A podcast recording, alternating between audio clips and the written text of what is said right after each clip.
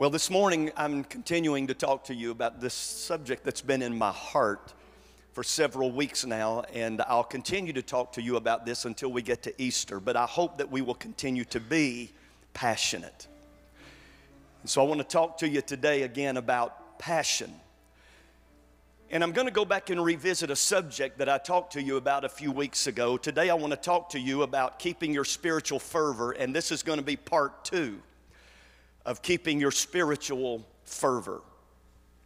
Because a few weeks ago, I talked to you about some things that we need to be aware of that can steal our passion from us, can rob us of passion if we're not careful. And I said that we, if we're going to keep our passion, keep our spiritual fervor, then we're going to have to be aware of these things that pose a threat to our passion. But I didn't talk to you about anything about how to keep your spiritual fervor, or if you've lost your spiritual fervor, how to regain that spiritual fervor or passion in your life. And the passage that we've been working from is in Romans chapter 12, verse 11, where the Apostle Paul warns us and says, Never be lacking in zeal, enthusiasm, energy, intensity, but keep your spiritual fervor. Stay hot to the boiling point. Keep your spiritual fervor serving the Lord. And so he's talking to us here about serving the Lord and how we are to serve him, and we're to serve him with energy, enthusiasm, intensity. We're to serve him with all our heart, mind, soul, and strength. But today I want to just share with you three simple things that I believe will help you to keep your spiritual fervor. And if you have lost your spiritual fervor, I think that these three things that I'm going to talk to you about today will help you to regain your spiritual fervor. And the first thing that every one of us in this room here today needs, that if we're going to keep our spiritual fervor or regain it, is this, and that is that we all need a sacred place. Now, give me a moment to explain what I'm talking about there. One thing that I appreciated about the psalmist David is that David was able to make a sacred place out of anywhere. Whether he was in a cave or whether he was in the desert or whether he was in the king's palace, he was always able to make it into a sacred place. And every one of us needs a sacred place where we can meet with God, where we can talk to God, and where God speaks to us. It's a place of remembrance, it's a place of reaffirmation, it's a place of redirection. For Jacob, his sacred place was Bethel. It was where he first met God, where he first heard God speak to him. He's fleeing from his brother Esau in fear. And he ends up in a place where he has a dream, and in his dream, he sees a ladder that extends from earth to heaven. And on that ladder are angels ascending and descending, and at the top of that ladder is God, and God is speaking to him. And God does exactly what I just spoke to you a moment ago that He does in sacred places. The first thing that He did is He reminded Jacob of a covenant that he had made with his grandfather Abraham and with his father Isaac. And then he reaffirmed him and said that covenant was not just for Abraham and Isaac, but it's also a covenant for you, Jacob, that I'm going to bless you. And everywhere you put your foot, he said, I'm going to give that to you. And then God redirected his life. He then went to Padan Aram, where he would live for the next 20 or so years with his father in law Laban. And he would marry his daughters, Rachel and Leah. And after being there for an extended period of time, God speaks to him and tells him it's now time for him to go back and face his brother.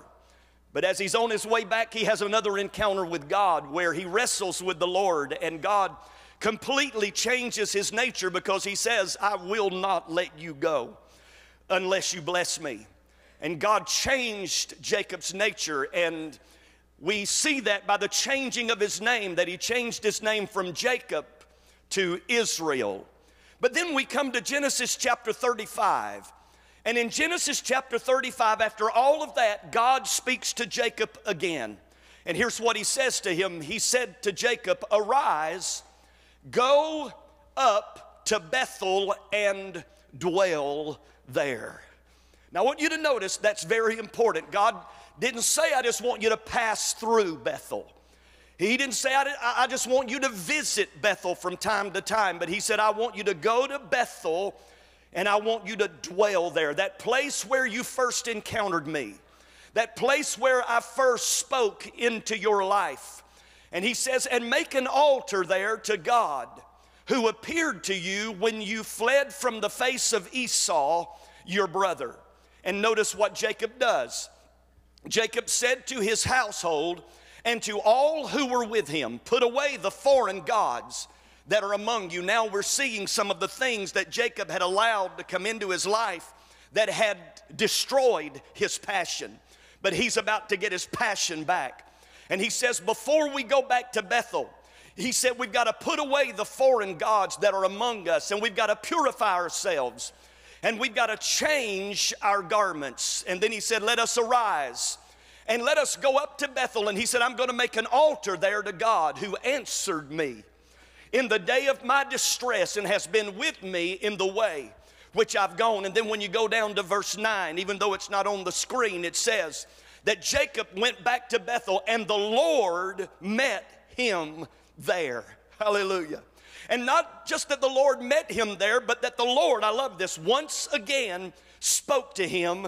And Jacob reaffirmed the name of that place as Bethel because he said, It was there that I heard from the Lord. Amen.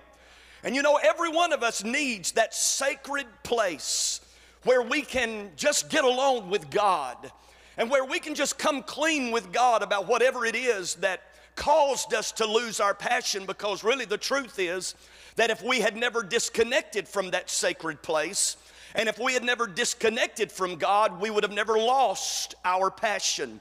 So I encourage you this morning if you have lost your passion, if you've lost your spiritual fervor, go back to that sacred place where you first met God. Go back to that sacred place where God first spoke to you about His plan and His purpose for your life. And I can promise you that when you get in that sacred place alone with God, free of distractions, that God is going to help you to remember some things that He spoke into your life previously. And God is going to reaffirm that He's not finished with you yet. It doesn't matter what you've done, it doesn't matter where you've been. God still has a plan and God still has a purpose for your life, and then He wants to redirect your life. But we all need that sacred place where we meet with God to keep our spiritual fervor. But not only do we need a sacred place, we also need stilling times. Now, this is hard for us.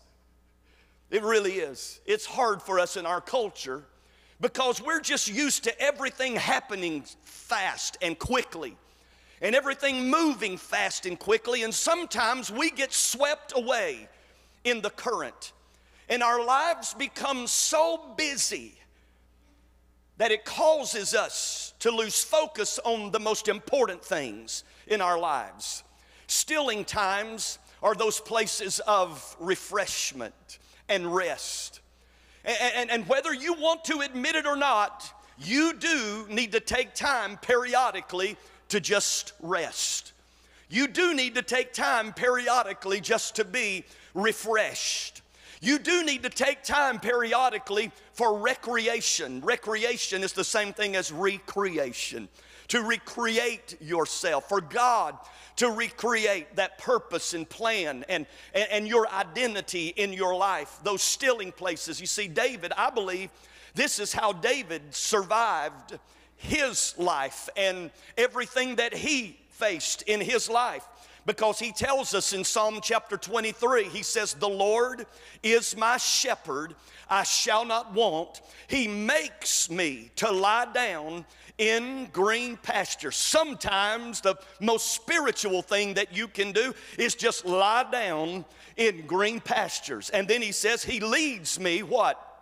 Beside the still waters. And what does he do in green pastures and still waters? He restores my soul. Notice this is a weariness that David is talking about that goes deeper than just physical weariness. If you're physic- physically weary, you can take a vacation for a couple of weeks and get refreshed. We're talking about a weariness that goes deeper than just physical. We're talking about a weariness that touches our soul and touches our spirit. And that's why Paul would say in Galatians 6, he would say, Do not grow weary in doing good because it's easy to grow weary. And the enemy tries to weary us because he knows the moment that he can get us weary, he can get us thinking about quitting.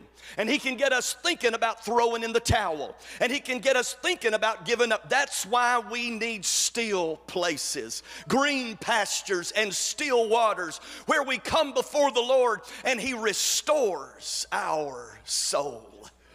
We need sacred places. We need still times. But then a third thing that we need is every one of us in this room, whether we admit it or not, we need some special friends. And I want to just take a moment here and just slow down and talk to you a little bit about the importance of special friends. And I almost said sanctified friends because you need some special sanctified friends in your life.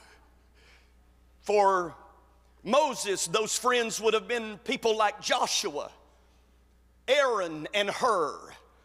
That when his arms got weary in intercession, that Aaron and Hur, one got on one side and one on the other, and they held up his arms so that he could continue to intercede for the nation of Israel so that they could be victorious in battle. For the Apostle Paul, he had a number of special friends, but one in particular that you don't hear much about, a guy by the name of Onesiphorus. There's a name for your next son. Onesiphorus. And when he spoke about Onesiphorus, here's what he said He said, Oftentimes he has refreshed me. How many of you know we need some friends in our lives who refresh us? that God sends into our lives to refresh us. Let, let, me just talk to you about some special friends that you need, that I need, that all of us need in our lives. If we're to keep our spiritual fervor, or if we've lost it, these people can help us to regain our spiritual fervor. First of all, every one of us in this room here today, we need a mentor. Every one of us needs a mentor. And let me tell you what a mentor does a mentor is somebody who ushers us into opportunity and possibility. A mentor is somebody, I believe, that God gives insight about His purpose and His plan for our lives so that they can help us understand why we are in the kingdom for such a time as this. When I talk, or when I think about a mentoring relationship in Scripture, uh, one that came to my mind this past week that we don't think about much is that relationship between Mordecai and Esther. And how that God had supernaturally brought Esther into the king's palace. Listen, she had won a beauty contest. And as a result of winning the beauty contest, she got to marry the king. And she moved into the king's palace. But there was a servant in the king by the name of Haman. He was a Hitler type. He wanted to exterminate all of the Jews. And so when Mordecai heard about how that Haman had literally tricked the king into signing an edict or a law that would cause all the Jewish people to lose their lives, the Bible says that Mordecai began to pray and he began to fast. And he sent a message to Esther, who was living in the palace. And here's what he sent to her. He said, Do not think in your heart that you will escape in the king's palace any more than all the other Jews. In other words, don't think that just because you live in the king's palace and that you're married to the king, that, that you will escape what he has signed into law. You're a Jew and you're gonna die just like the rest of us if you don't do something. And then he says, For if you remain completely silent at this time, he said, relief and deliverance will arise for the Jews from another place, but you and your father's house will perish. But then he makes this statement Yet who knows whether you have come to the kingdom for such a time as this? You see, a mentor is able to see the purpose for which God has placed you into the kingdom for such a time as this. And they're able to inspire you into action. They're able to ignite a passion for you to take action. And every one of us in this room here today, we need that kind of a friend in our lives. We need a mentor who sees things about us that we don't even see about ourselves. And they're able to reach into our potential and pull it out and develop those gifts and talents and abilities and callings and purposes that God has placed within us. We all need a mentor. Now, I know that not everybody here today thinks they need these friends. Listen, you need them whether you want them or not. If you're going to keep spiritual fervor or regain the fervor that you once had. Here's a second kind of friend every one of us needs. Every one of us needs an affirmer. And let me tell you what an affirmer does.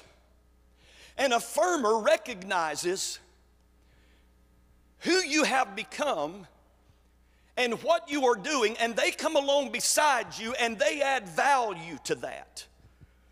We see an example of that with Jesus at his baptism. And after Jesus has been baptized and he comes out of the water, this is so awesome to me. The heavens open up, and Father God speaks a word of affirmation over his son. And it says this it says, Then a voice came from heaven that said, You are my beloved son in whom I am well pleased. Boy, isn't it great to have those kind of people in your life? That when they step into your life, you feel like you could change the world. You feel like you could do anything because they've affirmed you, they've added value to your identity, they've added value to your purpose, to your calling in life. The apostle Paul was great at that. He had a he had a buddy by the name he had some he had some friends with some weird names. I'm just going to tell you now. Onesiphorus and then he had another friend called Epaphroditus. Yeah, Epaphroditus. And, and, and these were partners in ministry with the Apostle Paul. And he sends Epaphroditus to the church in Philippi. And he says, when he gets there, he said, Here's what I want you to do. He said, I want you to receive him in the Lord with great joy. And notice what he says honor people like him. You need to, you need to honor those affirmers in your lives, those people who will do for you what nobody else will do for you. He said, honor people like him because he almost died for the work of Christ. He risked his life to make up for the help that you yourselves could not give him. He's publicly affirming Epaphroditus. And we all need that kind of per- person in our lives. We need an affirmer. God knows we've got enough, and forgive me for making up a term this morning, but God knows we've got enough defirmers in our lives. Amen? That instead of feeling inflated, and when I say inflated, I don't mean in a negative way, but feeling like, you know, courage has been, uh, been put within us and, and, and, and discipline and endurance and inspiration, those kind of things somebody has, has, has deposited within us. Instead of feeling that way, sometimes we get around people and we leave and we feel totally drained and we feel empty. People who come into our lives that tell us everything we can't do and everything that we cannot be. God help us. We don't need any more defirmers in our lives. Amen. We need some affirmers. Look at your neighbor and say, I need some affir- affirmation in my life. but there, there's a third friend that we need. And I know you ain't gonna like this friend. But every one of us need a rebuker. Now, I would highly recommend that the rebuker not be your spouse. It don't work. I'm just telling you. Got a little experience under my belt. But we all need a rebuker in our lives. We all need that person in our lives that loves us enough to speak the truth to us. And one reason why we don't like rebukers is because rebukers, when they speak, sometimes it hurts and they leave bruises. But, but this is perhaps the most important person in your life as it relates to keeping your spiritual fervor or regaining your spiritual fervor. Now, now, the problem of the rebuker is twofold. First of all, it's hard to find somebody who will speak the truth to you even when they know it's going to hurt. And then, secondly, it's hard to find people who want to hear the truth even when they know it's going to hurt, even when they know it's painful. But every one of us need a rebuker. Jesus wasn't just a mentor and an affirmer to his disciples, he was also a rebuker to his disciples. You remember the Apostle Peter, he was on the rebuke side of Jesus more than once. Matter of fact, when he tried to get in Jesus' way one day and Jesus was talking about how that he was going to have to go to the cross and give his life. Peter stepped in the way and said, No, Lord, I'm not going to let you do it. I'm not going to let you go. And Jesus looked at him and said, Get thee behind me, Satan. That, that's pretty rebuke right there. If you haven't ever heard a rebuke before, that's, that's one right there. Now, you understand, it, it wasn't Peter, it was the Spirit that was working through Peter that Jesus was rebuking. That's why he said, Get behind me, Satan. A rebuke. But we all need that rebuker in our lives. Paul was that to a young pastor by the name of Timothy. Look at what Proverbs chapter 27, verses 5 and 6 says. It says that an open rebuke is better than hidden love. Wounds from a sincere friend are better than many kisses from an enemy. Now somebody needs to write that passage of scripture down, take it home, and memorize it. Because you think people who won't tell you the truth are your friends.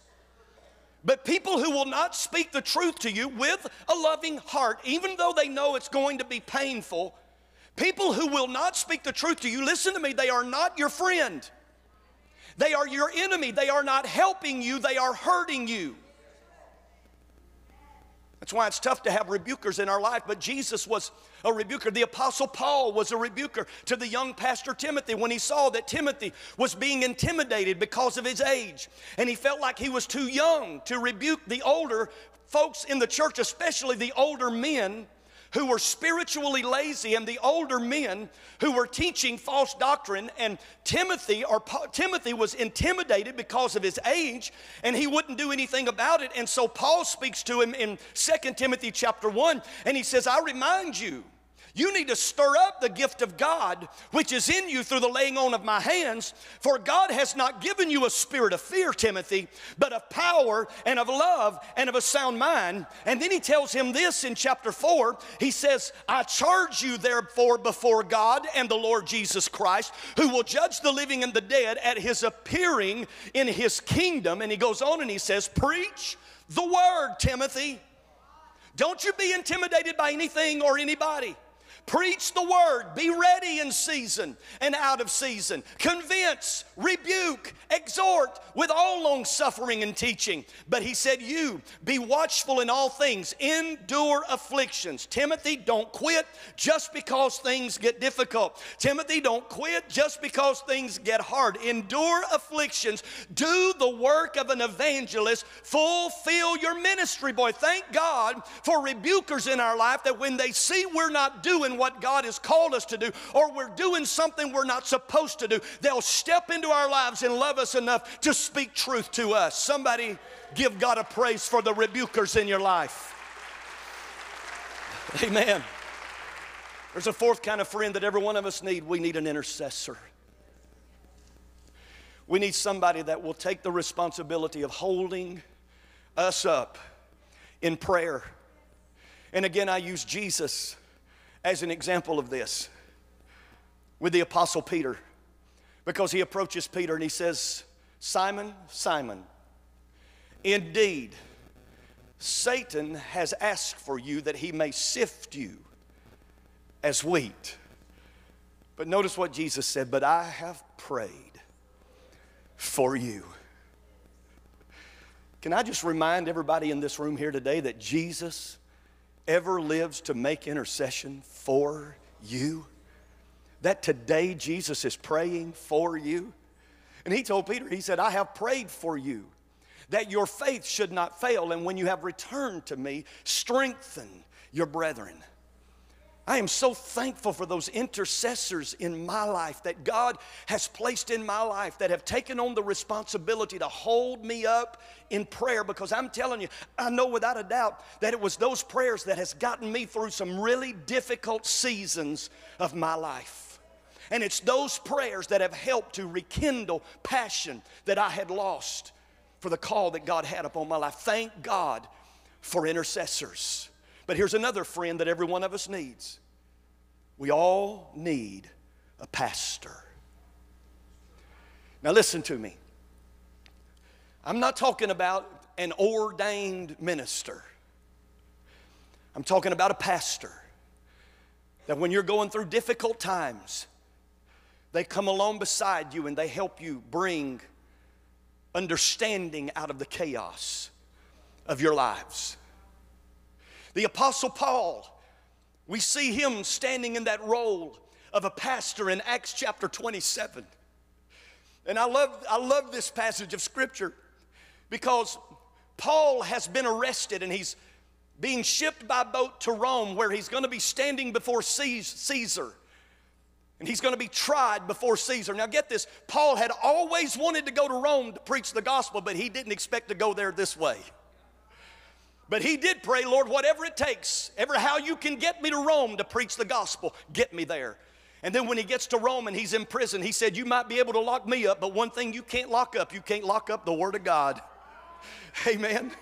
And he preached the Word of God from a prison cell. But as he's on his journey, as they're taking him to Rome, they get into some bad weather, and so they have to port in a, in a, on an island called Crete. And Paul, knowing the season that it is and how that at that particular season, there would always be these nor'easters that would come up from out of nowhere. And he said, Guys, I'm telling you, we better not leave this place. We better stay here until after winter. And then after winter, we'll, we'll take this journey because if we leave right now, we're going we're to end up in a storm and it may cost us our lives. But the next morning they get up, the weather's pretty. They decide, I think we can make it.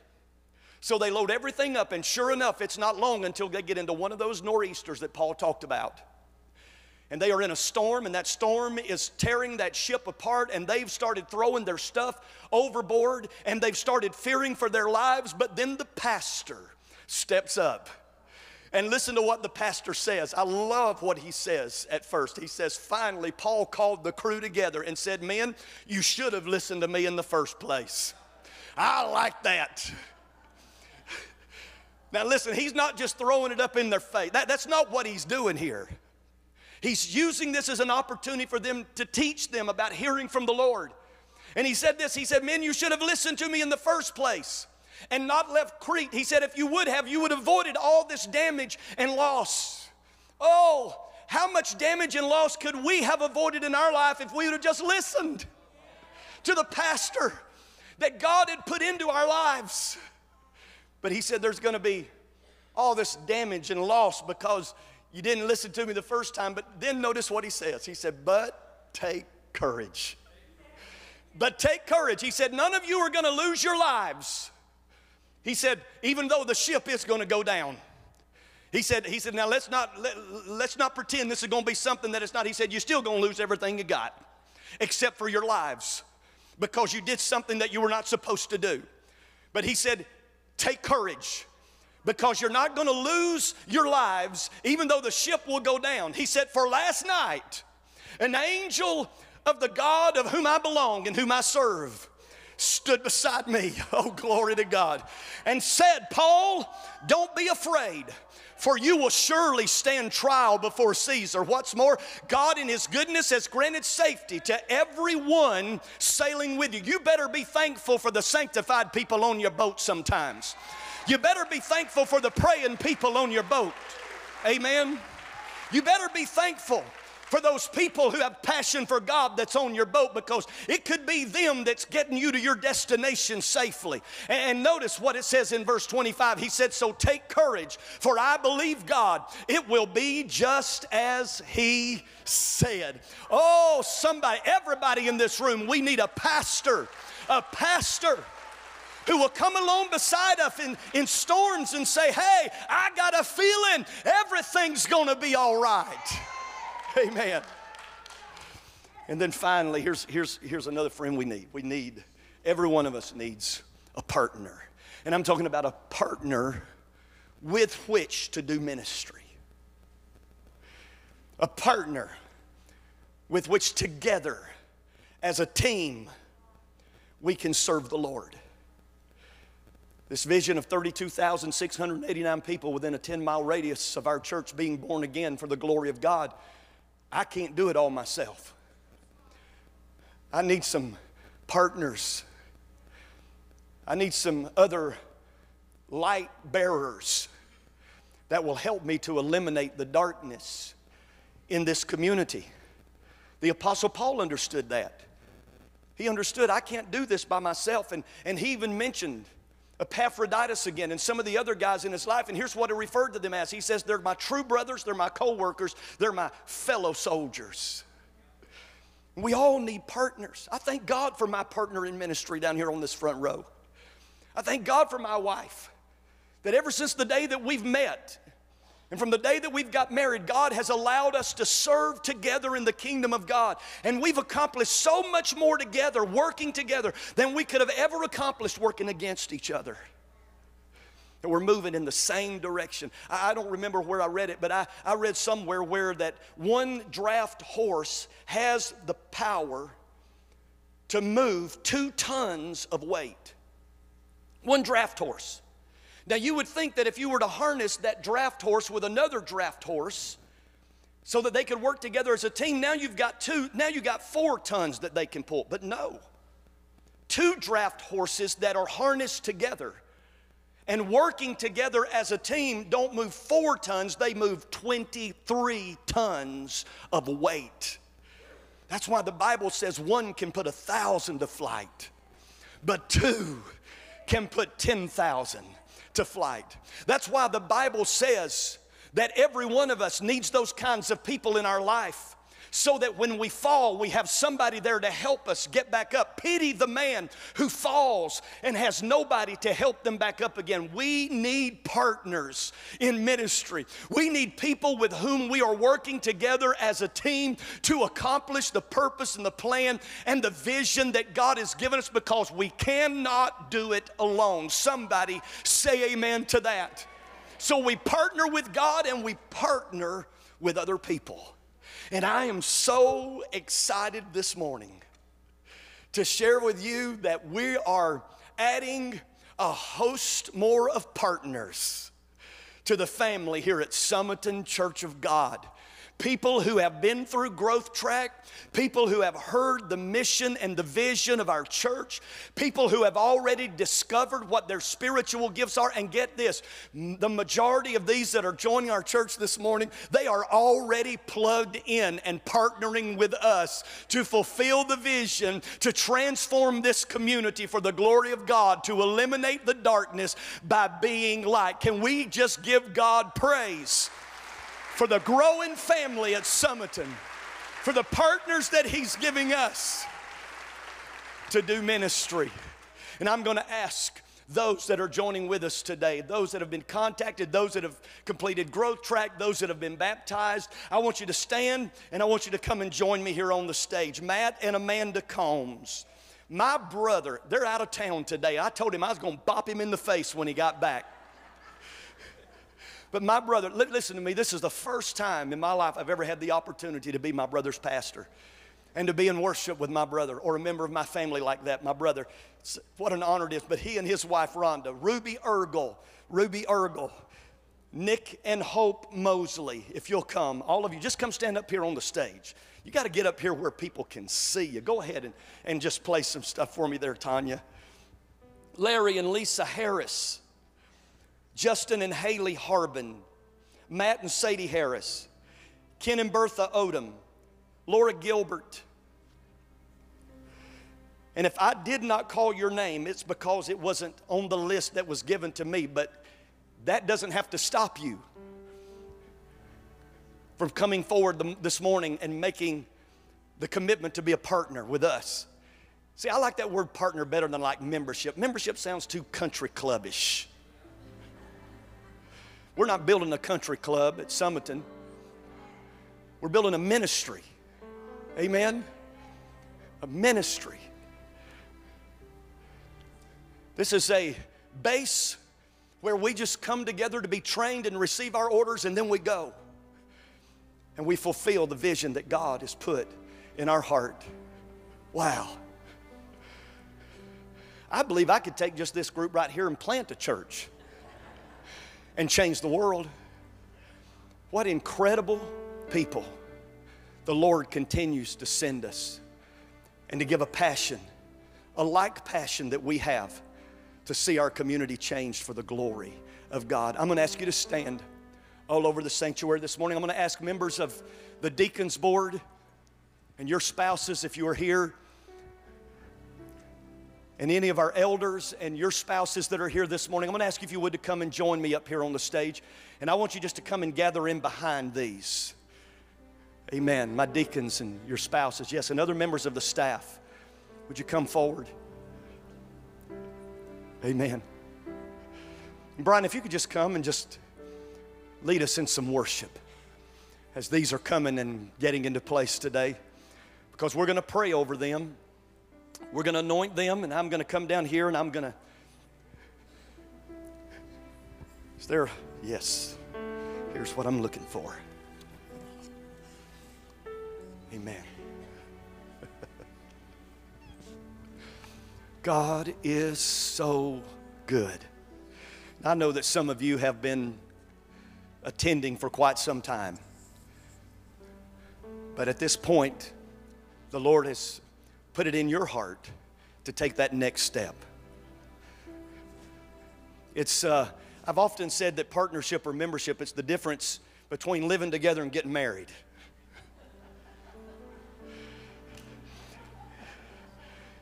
And so, what's happening today is they're getting married to the vision and the mission of Sumiton Church of God.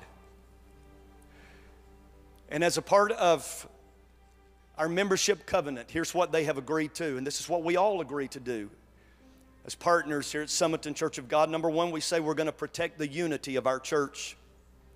Listen, God's doing an incredible thing here.